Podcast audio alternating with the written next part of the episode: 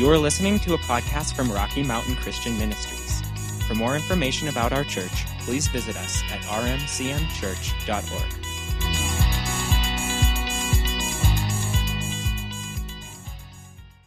And you can open your Bibles with me over to Deuteronomy chapter 30. Deuteronomy, fifth book in the Old Testament, chapter 30. For the last few weeks, we have been uh, working with three passages of Scripture that have been on my heart for a while. Uh, we've been kind of working, we've worked through a couple of them, and we're going to start into the third one today. Um, basically, I mean, this is a little less topical than usual, but, but basically, we're talking about how to set the course of our life uh, in the correct direction, how to set the course of our life.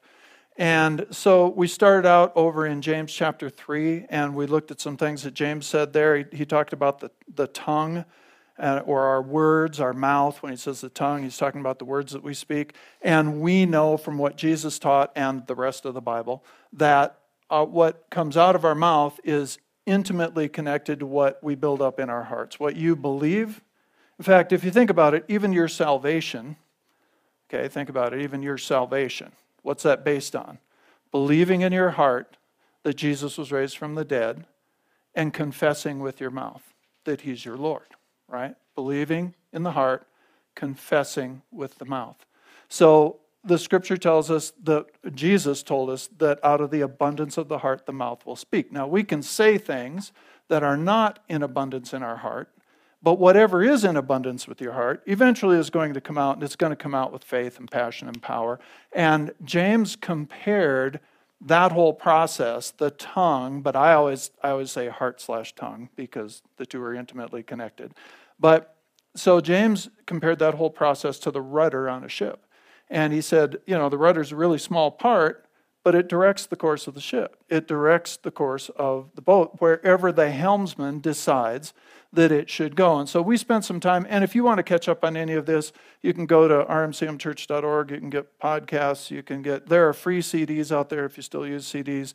Uh, there's, we have, you know, it's on YouTube. Anyway, you can, you can go find all this stuff. But, but um, we, we talked about that whole issue of what how a sailing vessel is driven and, and what role the rudder has and what role the wind has and all those kinds of things. All right, so we talked about that uh, a couple of weeks ago. And James said in chapter 3, verse 2, he actually said, if we could control our tongues, we would be perfect and could control ourselves in every other way. Now, again, you've got to link that up with how do you control the tongue? It's not, he's not just talking about faking it or controlling what you say, although many times that is really a good idea to just don't say everything or type everything that comes to mind. It really is a good idea. It's a good starting place. But ultimately, if we're going to change our direction and, and what is flowing freely out of our lives, we need to change the input into our hearts. And so we went over to uh, Proverbs chapter 4 then, and we spent some time last week in that, uh, where it tells us to guard our hearts and keep our hearts with all diligence because out of it flow the boundaries, the issues of life. And we talked about that. We talked about how to regulate what you're, and think about what you're putting into your heart. And I wanted to add uh, just a, a couple of, you guys are in Deuteronomy, that's fine. I just wanted to add a couple of thoughts to all of that. Um, as far as dealing with what's in what is being built up in our hearts in abundance. What is in my heart? What do i actually believe? What is the foundation of my life which is going to come out of my mouth and direct the course of my life according to the scripture? In dealing with that jesus put it this way in john chapter 15 i'm just going to paraphrase all this. He said if you will make your permanent home in me or if you will make me make jesus your permanent dwelling place. It uses the term abide in many of your translations. That means you make it your home. It's not a motel room. It's not some place you visit once in a while. It's not some place you just pass by uh, or go to shop or whatever. It's your home. You make Jesus your home. And then he said, if, if, and then if you will let my words make their home in you, their permanent home. So his words, again, they're not just visitors. They're not, they're not just something you visit or that visit you. They're not, uh, they're not drive-by shooters, you know, that just throw something into your life once in a while. You know, they're not. His words live on the inside of you. They they set up their household, okay, and you means they make changes. They they restore. They renovate the inside of you. He says if you do those two things, then your life will be fruitful. And it'll be fruitful with eternal things, with, with kingdom things. And so the idea there is that when we, you know, one of the things he says about fruit is when you look at it, you can tell what's inside the tree. You can tell what the life of the tree, what kind of tree it is. If you see an apple hanging on a tree, it's a pretty good guess that that's an apple tree, right? So, it, so we look at that outward fruit, the nature of your life, and we see Jesus just by the way that you live. And again, he's ne- he never talks to us about just faking all of that. He talks about change on the inside that produces something different on the outside. So, so we've got to uh, we've got to make our home in Him and let His words have our home in have their home in us, and then our life and our influence and our priorities and all those things will change so that just in your natural life, you'll be producing, you'll be releasing His character into your community. Just what Annie was just talking to us about. You'll be not just representing Him, but really bringing Him into the middle of where you live. And then over in Mark chapter 4, in verses 24 and 25, I want to read these to you from the Amplified. This is the New Amplified Bible, I think. Um, he, he says this, he, he comes through his, his whole parable about seed time and harvest.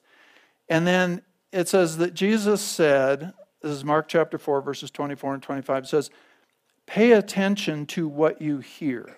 Okay, so there it is again. Pay attention. And the idea here is pay attention to what you're listening to. What are you putting value on? What are you what are you taking in? Pay attention to it. Actually, some of the translations say be careful of it. So it's there's a real sense of awareness here. There's a real sense of I, if, if I want to set my course this way, I don't need to be spending my time listening to that, reading that, watching that, having those conversations, that kind of thing. Be careful what you're hearing. Okay? Jesus said this. And it goes on, he says, by your own standard of measurement, okay, by your standard of measurement, that is, to the extent that you study spiritual truth and apply godly wisdom. To the extent that you and I study spiritual truth and apply godly wisdom. So when I hear something that the Lord is saying to me, when I hear that, do I take time to think about it, to study it a bit, to meditate on it, to ask Him questions about it, or do I just kind of, oh, that was cool and blow it off and go on about my life? What's your standard in that? How do you live that? And then apply godly wisdom by your standard. Do I then say, just like Annie was just saying, okay, I see this in the Word. What does my life look like with that wisdom at work in my life? What, what is what I'm seeing in God's Word? What is my work life like? What is my relationship with my boss or my employees or my coworkers? What does that look like? What is my relationship with my husband, wife, children, family, friends. What, what, does, what does all that look like? What does my political outlook look like according to what Jesus is saying, what the Word of God says? He says, to the extent that you study spiritual truth and apply godly wisdom, and I can just feel this in my heart right now. Somebody's saying, Boy, this is too much responsibility. This is Jesus talking. Okay? This is Jesus talking. We have a responsibility in this. His grace and his life, the, the power's in the word. The power's in the word to act to bring itself to pass, but we have to give ourselves to it. We, it's not just something we just toy with. So anyway, to the extent that you study spiritual truth and apply godly wisdom, to that extent, he says, it will be measured to you, get this, and you will be given even greater ability to respond you will be given greater ability to respond. Let me finish this. It says, and more will be given to you besides. Get this, for whoever has a teachable heart. All right? Apparently, that's a choice of ours. Am I going to keep my heart open to God, or am I just going to pick and choose stuff that that is in the scripture? Am I going to decide, well, I like that, don't really like this, I'm not going to pay attention to that? I really like this stuff about healing. I don't so much care for having to forgive people. You know, I mean, what, you know, are you going to do it like that? Or are you going to have a teachable heart? Lord, whatever you're teaching me, I'm going to receive it. I'm going to study it. I'm going to apply it. Okay? He says, For whoever has a teachable heart, to him more understanding will be given. Whoever does not have a yearning for truth, even what he has will be taken away from him. So, this thing of having a teachable heart, that means just keeping an open heart and willing to change. That's what that means. You come to God, you come to His Word, you're willing to change. All right? And then having a yearning for truth. And I just, while I was praying before service, I just felt like I was supposed to bring this up. I frequently talk to people who, who say, you know, I'm just not, I'm not excited about God or I'm not hungry you know, for the word. I'm not hungry for the presence of God. And a lot of times it's because, and maybe they were at one time, they really felt that way. But then, for whatever reason, things happen in life and they quit spending time in the Word, they quit coming to church, maybe they quit, you know, coming to worship nights, spending time in God's presence intentionally. And because of that, they no longer have that drive that they did have at one time, and it's bothering them, which is a good thing that it's bothering them.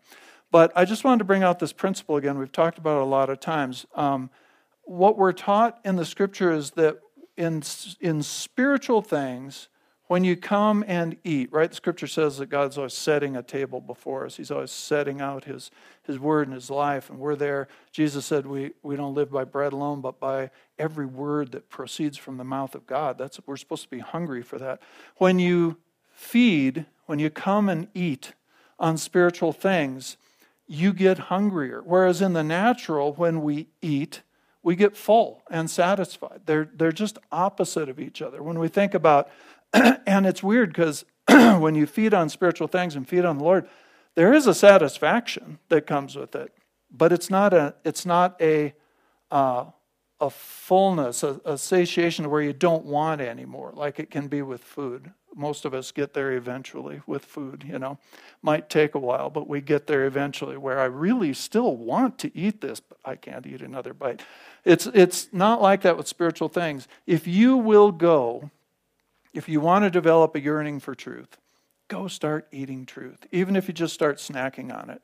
Start going to the word, make it a daily thing. Go every day and spend time in the Word. Spend time with the Lord. Ask Him questions about your life. Spend time in His presence. Worship Him. Just do it, and you will get hungry. You will develop a hunger. Scripture says, Taste and see that the Lord is good, right? Taste and see that, wow, this is really good. And I've watched people over the years do this, you know, and just honestly, at the beginning, they kind of had to make themselves go back into having a devotional time. But pretty soon, they're coming with things God has said to them. They're coming with, you know, a new book that they're reading and, you know, all this kind of thing. It, you will develop a spiritual hunger. And Jesus says it's really important. You will be given more understanding if you keep that teachable heart and that um, yearning for truth. Okay, so, so what we discovered, uh, this is still kind of review out of all of this, is that this really comes down to this, this setting the course of our life. It comes down to doing what's necessary to receive not just head knowledge of the Bible, but revelation from God, having that relationship with Him, spending time with Him to where He is bringing His words alive in our hearts. We've got to be receiving that revelation. But as that comes, then we are going to have a choice to make. So, did you find uh, Deuteronomy chapter 30? Yet? Okay, I want you to back up to the last verse in chapter 29. Okay, we just touched on this last week, the last verse in chapter 29, Deuteronomy 29 29. Okay, and this is from the New Living Translation. But your Bible will read something like this It says, The Lord our God has secrets known to no one. In fact, let me, before I even read that, let me just set the stage again for this. So, where we are in, in the scripture is God is preparing uh, Israel really for going into the promised land. And Moses is still on the scene.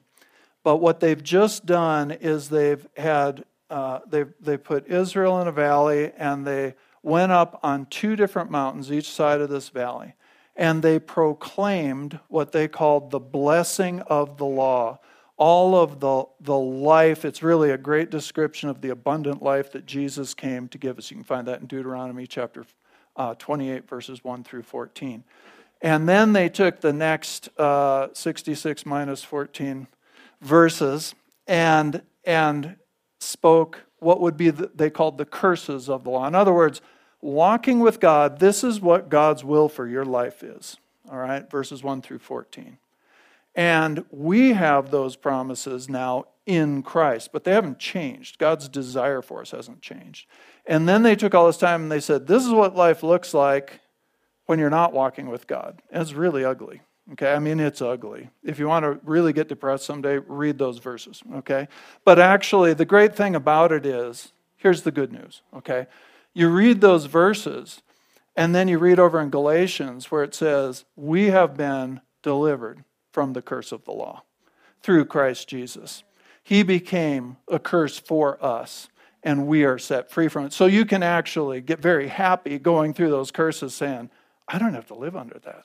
I don't have to live under that. I don't have to live under that. That's not me, okay? So so anyway, this is where we are. And and so Moses is going on. So what God has done is he's made truth really clear to him. Got that? He said, "Here's my will for you. Here's what is not my will for you." And he's made it really clear. He's taken the time to say it to them. And so we come down here at the end of verse at the end of chapter 29 and it says, The Lord our God has secrets known to no one. And then it says, We are not accountable for those. We're not accountable for them. The things that God has not revealed to you, you're not accountable for. But we and our children are accountable forever for all that He has revealed to us. Why? So that we may obey all the terms of these instructions. He's just said, here's what, and I, and I don't, I mean, obedience is incredibly important. It's just people misunderstand it when we use the term obedience in the New Testament. It's real easy for us to make it a legal issue and say, well, if I obeyed, if I did these things, then God has to do these things. It's just not how the New Testament works. But but it is important that we flow with God and His will and His desires for our life. Okay, so so the idea is he's made all of this clear, and he wants us to be able to walk in the, the good side, the blessings of what he has declared. And so he comes back and he starts this conversation. I want you to listen to this because it's going to really speak to us here in a second. He starts this conversation about look, there are things that God has not revealed or has not revealed yet, secrets known to no one. They're in his heart. Okay? You're not responsible for those. And what I see in that is so we don't get to make an excuse for neglecting something we do know that God has said because we don't understand something God has said or something that God hasn't said. We don't know the day or the hour Jesus is going to come back, right? The Son doesn't even know the day or the hour we're going to come back. So if you spend all of your time trying to figure out the day and the hour that Jesus is going to come back, and if you go to every prophetic conference that's going to talk about that, which probably isn't a very good prophetic conference, and you, you know, you spend all your time on that to the neglect of loving God and loving people, you're making a big mistake. The things that he has not revealed, we're not responsible for those. But once he does reveal something to you, then it says we're accountable. And actually, some of the other terminology says those things, it's a precious thing. It says those things that God has revealed, they belong to us and to our children. Isn't that interesting? And to our children. So, especially for those of you who are parents, the things that God has revealed to you, they belong to you. They belong to your children. They belong to your family. They're a treasured possession of your family because they are full of life. They are full of blessing. They are full of leading in the right direction. Does that make sense to you? So this is this is an important verse to understand because I, I've just seen a lot of people, you know, over, over the years fail to act upon what God has shown them with the excuse of something they don't know yet about God. I don't, I don't know how long creation was. I don't know if, if those six days are, are six 24 hour days or if they're longer, because the term day is used sometimes to represent a huge period of time and sometimes use a 24 hour period. Well, be curious about that all you want and ask God about it, but don't let it keep you from doing what you do know. Okay? Don't let it keep you out of the, the basics of the word. The disciples, remember in Acts chapter 1, Jesus was raised from the dead and he came and he had given them their commission and, and, and he came and he walked into the room and scared them and, and uh, he just did that for fun, I think. And, uh, and, and then their question was, okay, when's the kingdom coming? When are you going to sit on the throne? He told them that's not for you to know. He said that the, the times and seasons that God has set, those aren't for you to know. But here's what you do need to know. In a few days, you're going to receive power when the Holy Spirit is poured out, and you're going to be my witnesses all over the earth. He said, You know what? This is something you don't need to know. And, I'm, and you're not going to know. This is something you do need to know and you're going to need to rely on this. Why I'm telling you this is because this is going to be incredibly important for you to reach the world and do what I'm sending you to do, right? So he separated two things something they didn't need to know, don't worry about it, okay? But here's what you do need to know. So the, the point is, they needed to pay attention to what they were hearing. They needed to pay attention to what he was saying and make that a valued treasure in their lives. And they and they did, and that's why the New Testament church was so effective. And I just want to say this to you. I believe with all my heart the things that God is revealing to you today, the things that he's bringing alive, the things he's speaking to you in your devotional time or when you're here in church or wherever it is, the things that he's speaking to you, those are the things you need to focus on. Those are the things I need to focus on. And we have other questions, and it's not wrong to ask God. We should ask God other questions. And there are things, Lord, this is coming up, and I don't know what I'm going to do with it yet, but he seems to be talking to me about something else. I had to learn this the hard way, but I've learned I need to pay attention to the something else. What he is saying. That's what I need to pay attention to. And as I do that, if he needs to bring revelation about this thing, or when he needs to bring revelation about this thing, he will. I promise. He will. But don't forsake what he is saying over what you don't know yet. Okay? Boy, I could go. There are so many ways that we do that, but we need to we need to move on. So jump down there in chapter 30, if you would, down to uh, verse 11, and let's just go through some of this because we set the course of our life daily by choosing life. And that's what the Lord told them to do in this passage. He said, Look, I've laid this all out before you. I've, I've given you blessing and cursing, life and death. Choose life. So the point is, every time God says something to you, or highlights a verse to you, or gives you instruction, every time you and I have a choice to make. Are we going to choose it? Are we going to prefer it? Are we going to give it place in our hearts? Are we going to lift it up? Are we going to give it priority and authority, is the word I'm looking for? As God reveals things to you, are you giving those things authority in your life? That's what making Jesus the Lord of your life means.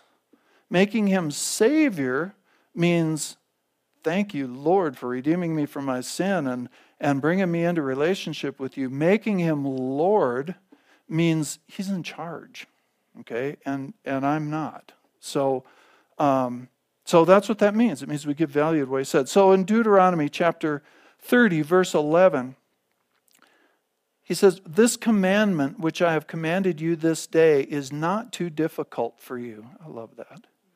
Nor is it far off. It's not a secret laid up in heaven that you should say, Who shall go up for us to heaven and bring it to us? that we may hear and do it. Neither is it beyond the sea that you should say, Who will go over the sea for us and bring it to us that we may hear it and do it? But the word is very near you, in your, notice this, in your mouth, in your mind, in your heart, so that you can do it. There's a lot we could say about that, and I don't want to take, there's some other things we need to get to, but so interesting. You know, we can run that whole process, that whole little dynamo, any way that we want to. If, if something is stored up in our heart, it's going to illuminate the mind, it's going to come out the mouth. If we keep talking about something, good or bad, if we keep talking about it, thinking about it, uh, agitating about it, talking to our friends about it, conversing about it, it's going to end up in the heart and affecting the way you think.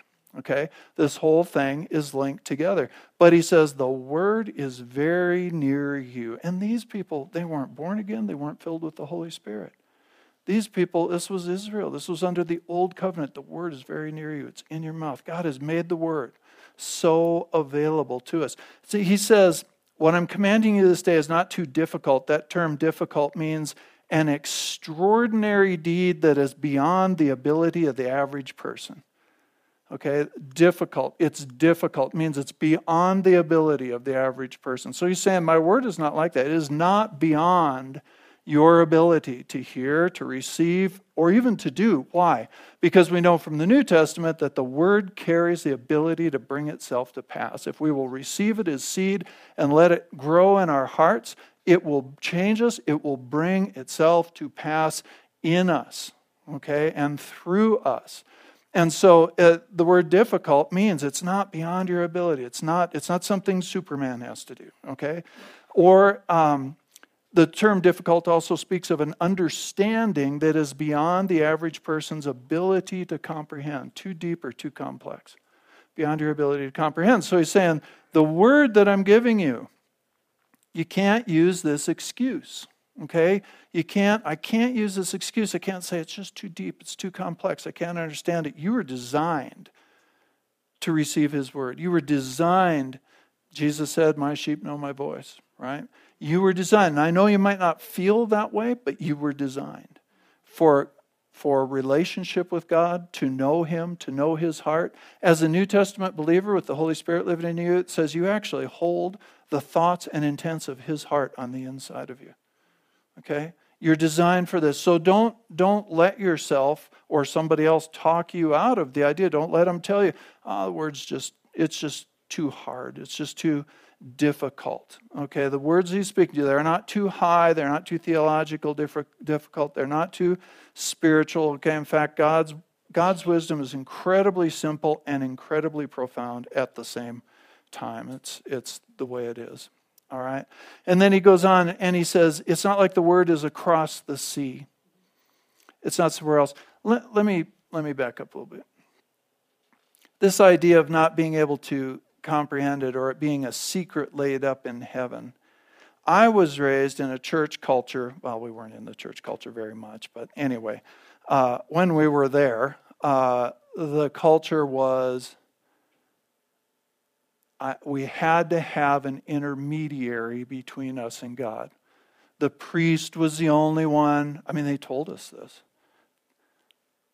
This is something I still need to pray through. I just realized I'm still upset about it. I thought I'd gotten over this. Uh, when I got born again, I realized I mean, I've been told don't read your Bible. I've been told don't read your Bible. I'm telling you the opposite today. Okay, I've been told don't read your Bible. You've got to have the priest read it and interpret it because he's the only one. Now, the interesting thing is that we do have offices in the church. We have fivefold ministry, and we have that kind of thing. We have different giftings in the church. There is an anointing that we can receive from from apostles and prophets and evangelists and pastors and teachers, and, and we'll receive some things that we don't get on our own. But that's not a substitute for your own personal relationship with God. You have the Holy, in fact, we just talk about the prophetic for a second. We're told in the New Testament, when the prophet speaks, you're supposed to weigh it out. I'm supposed to weigh it out. We don't just take it because the prophet said it. Because, why? Because the Holy Spirit lives in us. And he'll either bear witness to it, then you need to take it, or he won't. And he'll say, That is not of me, you know, but there will be something that'll rise up in you. We each can hear from God. And God, and so which is it?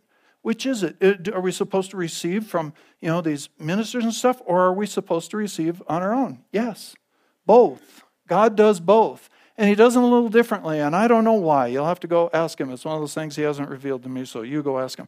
Um, I don't know why, but in the corporate gathering, he does do and say different things than he does just in our own time. We need both. We need an individual devotional time, absolutely, and we need to be a part of the body and receive from the fivefold ministry gifts and other gifts in the body.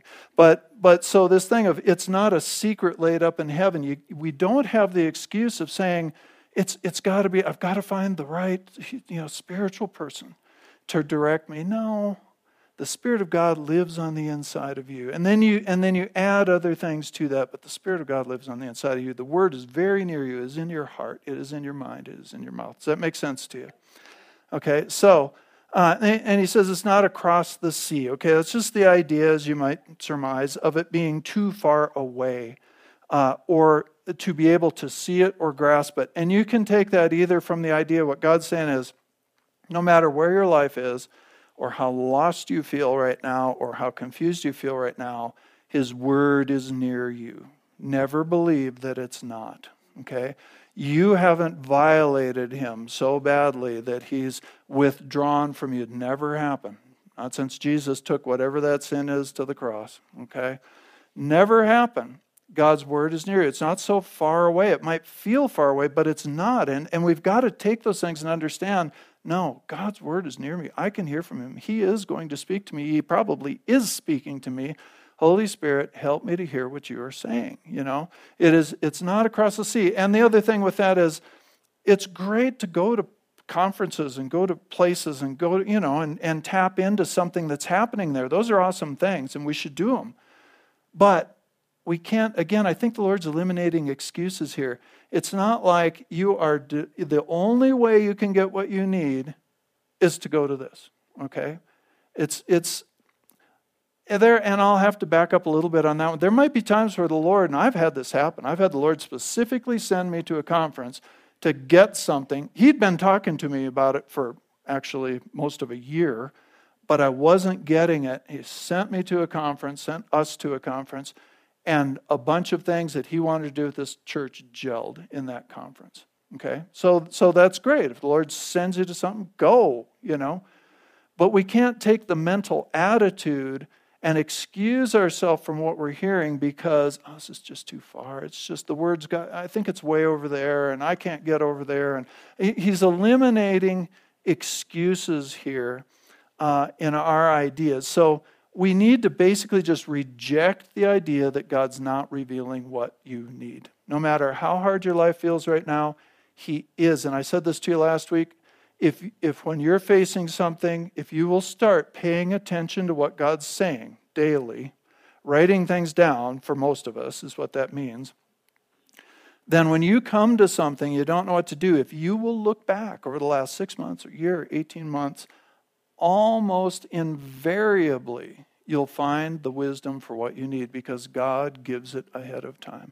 I'm a firm believer that God is not the God of the last second as is a popular conversation. I think we just don't listen until the last second, and then he gets it to us in a really dramatic way sometimes.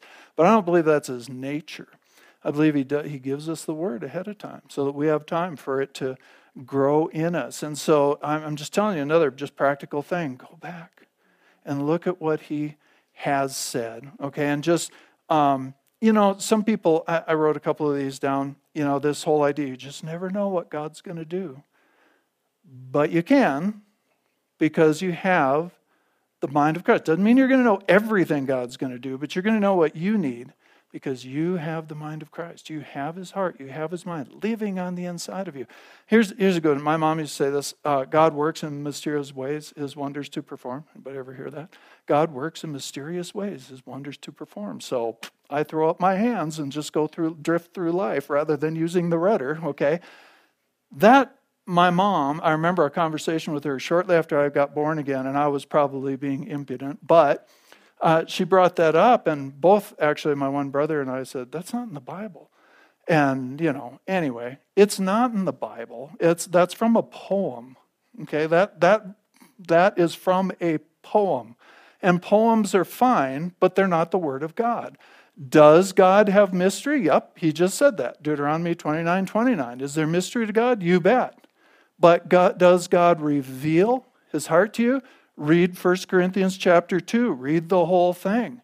The Holy Spirit says, dives into the deep things of God in order to reveal them to us.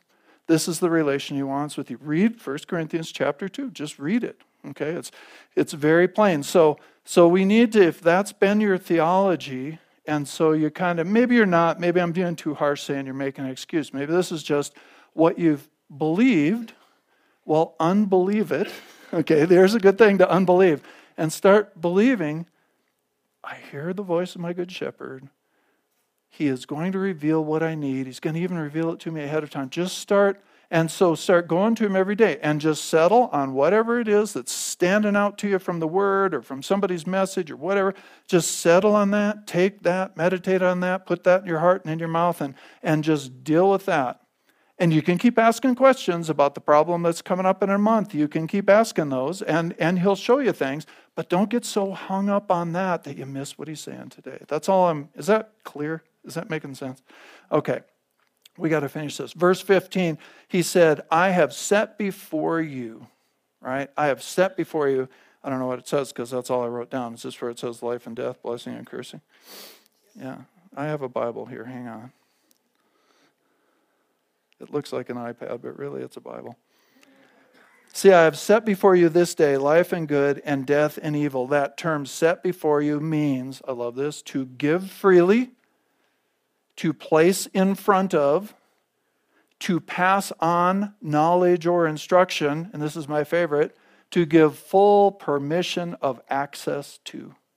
Full permission of access to. I have set before you life and death, blessing and cursing. I've given you full permission to access this understanding. What an awesome deal. This is Old Testament. This is the Old Testament. People think the Old Testament is bad. This is the Old Testament. We have it better in the New Testament. All right, let's go on. We're getting close. Deuteronomy 30, 17 says, but get this. Oh, I better read verse 16. It says, if you obey the commandments, oh yeah, this is good too. If you obey the commandments of the Lord your God, which I command you today, to love the Lord your God, to walk in his ways, and keep his commandments and statutes and ordinances. See that? Commandments, statutes, ordinances. Then you shall live and multiply, and the Lord your God will bless you in the land which you're going to possess. It means life will be good. Okay? So he says, if you obey the commandments of the, uh, of the Lord your God, which I command you today. And so whenever we hear something like that, especially as Americans, I think we go, uh oh, here it comes. Here come the rules. Here come the regulations. But look, look what he says. What is the first one? To love the Lord your God to love. Okay, I want you to do what I'm telling you to do. Uh oh, what's that going to be? What's he going to take away from me? What, how, what's he going to do to my life? I want you to love the Lord your God. Jesus said in John 14, 15, I think, he said, If you love me, you'll keep my commandments. He wasn't saying that like your mom. He wasn't saying, Well, if you really loved me, you'd take out the garbage. That's not what he was saying. He was saying, If you love me, you're going to walk with me. If you, so, what do we want to focus on? I want to walk with you. Fall in love with them. Spend time. It's really hard not to fall in love with them if you spend time with them. It's really hard. I mean, you'd have to really close your heart to who he really is to not do that. Okay? So just spend time with them. And as you enter into this loving relationship, fruit's going to be born in your life. But he talks here about commandments and statutes and decrees. And the reason he wants you to walk in these things is because life is good when we live it the way God designed it. So here's what those mean, just real quickly. Commands the whole body. That word means the whole body of divine instruction or the whole counsel of God. Okay, so the idea is as you love God, He's just going to reveal more and more of himself to you. And there's this thing we call the whole counsel of God. It means we're not just picking and choosing. We're not just picking one thing we like and ignoring something else. We're open to the whole counsel of God. Then he goes on, he talks about decrees or statutes. Those are specific principles, and they can either be oral or written. So they can either come from the written word, or it can be what the Spirit of God is speaking to you that agrees with the written word. He says, uh, it says they are specific principles that define God's will and give us the specific directions we need to carry out or walk in that will. Okay? So he wants us to have those too. He wants us to have the whole counsel of God, but he's going to give us specifics for our life. What a deal. That's awesome. That's, that's what we, we need. And then it talks about laws or judgments. Those are specific legal judgments that are rendered. Okay? So these are instructions that God will give you about what God has decided is life and death, blessing and cursing. A lot of times we're wrong about what we think makes life work well, okay? And our culture is way off on what it thinks is godly or ungodly, but God will show you that. And as you love the Lord your God, He'll open these things up to you and you'll have the instruction that you need. Is that I think that's great news. Okay, let's go on to verse 17. It says, I, I love this too. I love this whole passage. But if your mind and heart turn away and you will not hear. When your mind and heart turn away, you decide you will not hear. Okay, it doesn't say you cannot hear, it says you will not hear. But then you're drawn away to worship other gods and to serve them. You know, I've said this a bunch of times. An idol is anything that holds more influence, that you love more than God or has more influence in your life. Kris Vallotton says an idol is anything that you have to check with before you obey God. Okay? That's the idea here. If you will not hear, then you're going to get kind of cold. Your mind and heart are going to be drawn away. So it's and you're going to end up putting something else in God's place in your life. It's what we do. All right? So it's really important, really important to be careful what you're hearing, to listen to the Lord, to keep that tender spirit, to keep that teachable heart, to keep your heart open. It's really important because, again, it doesn't say if you cannot hear, it says if you will not hear. And the scripture tells us over in Proverbs that neglecting the word has the same result as refusing the word. Okay, so you might not be outright refusing it, but if you're just neglecting it, the end result is the same. Okay, does that make sense to you? All right, let's go to this last verse. And oh man, don't look at your watches. Just go to this last verse, last two verses, chapter or verses 19 and 20.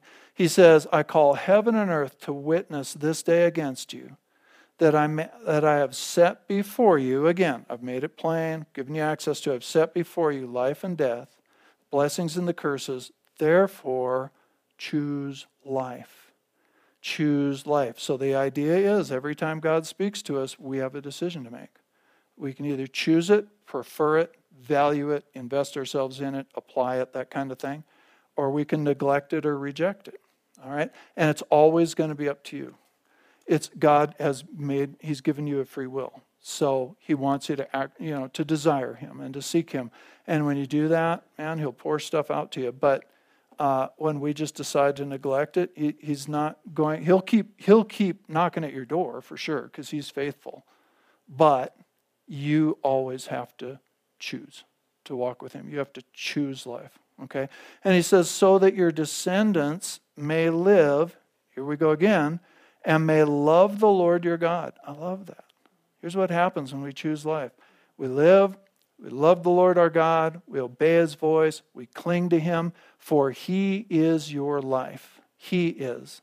Jesus said, I am the way, the truth, and the life, right? He is your life and the length of your days that you may dwell in the land that I swore to give you.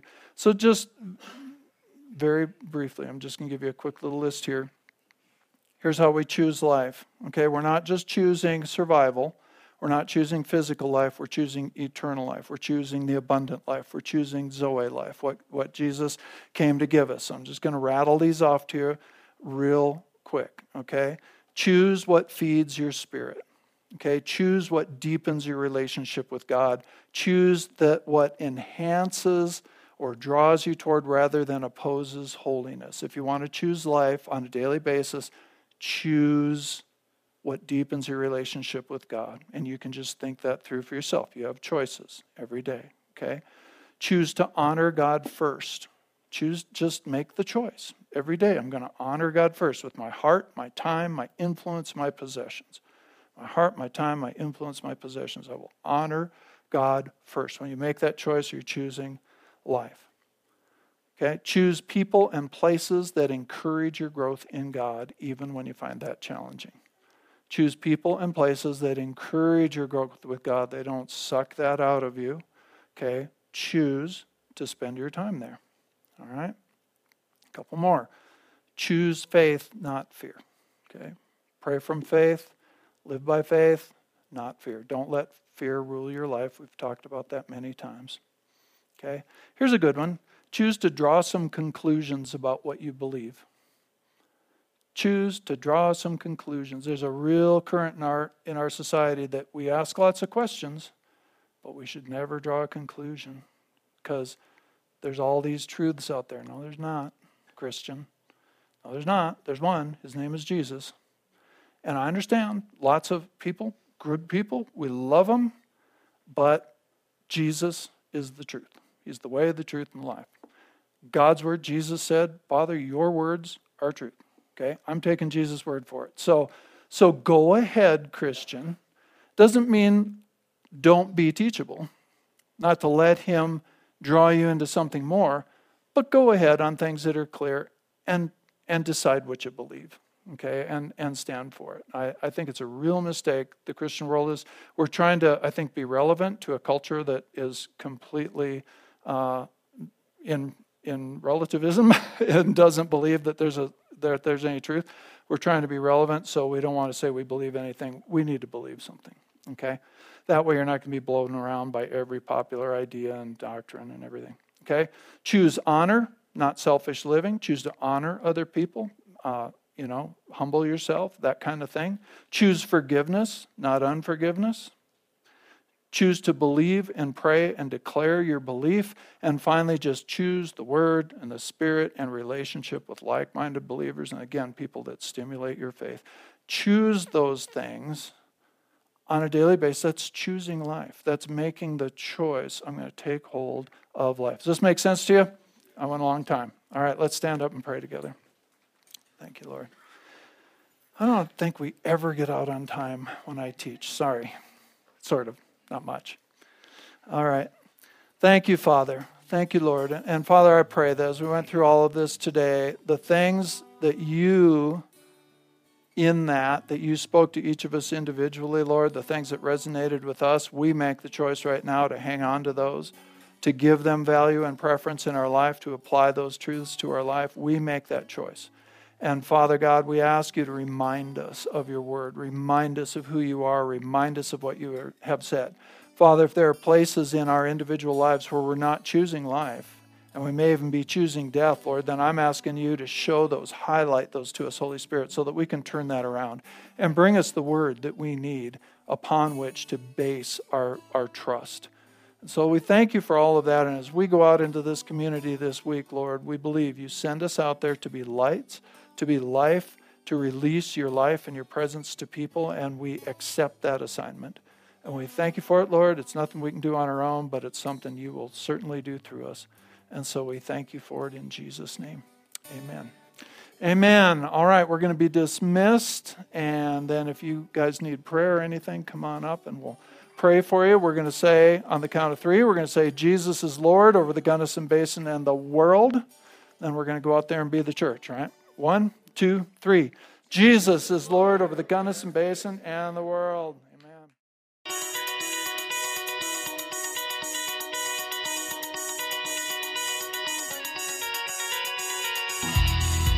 Thank you for listening to this message from Rocky Mountain Christian Ministries in Gunnison, Colorado. We hope you will visit us at rmcmchurch.org, like our Facebook page, or subscribe to our messages on YouTube.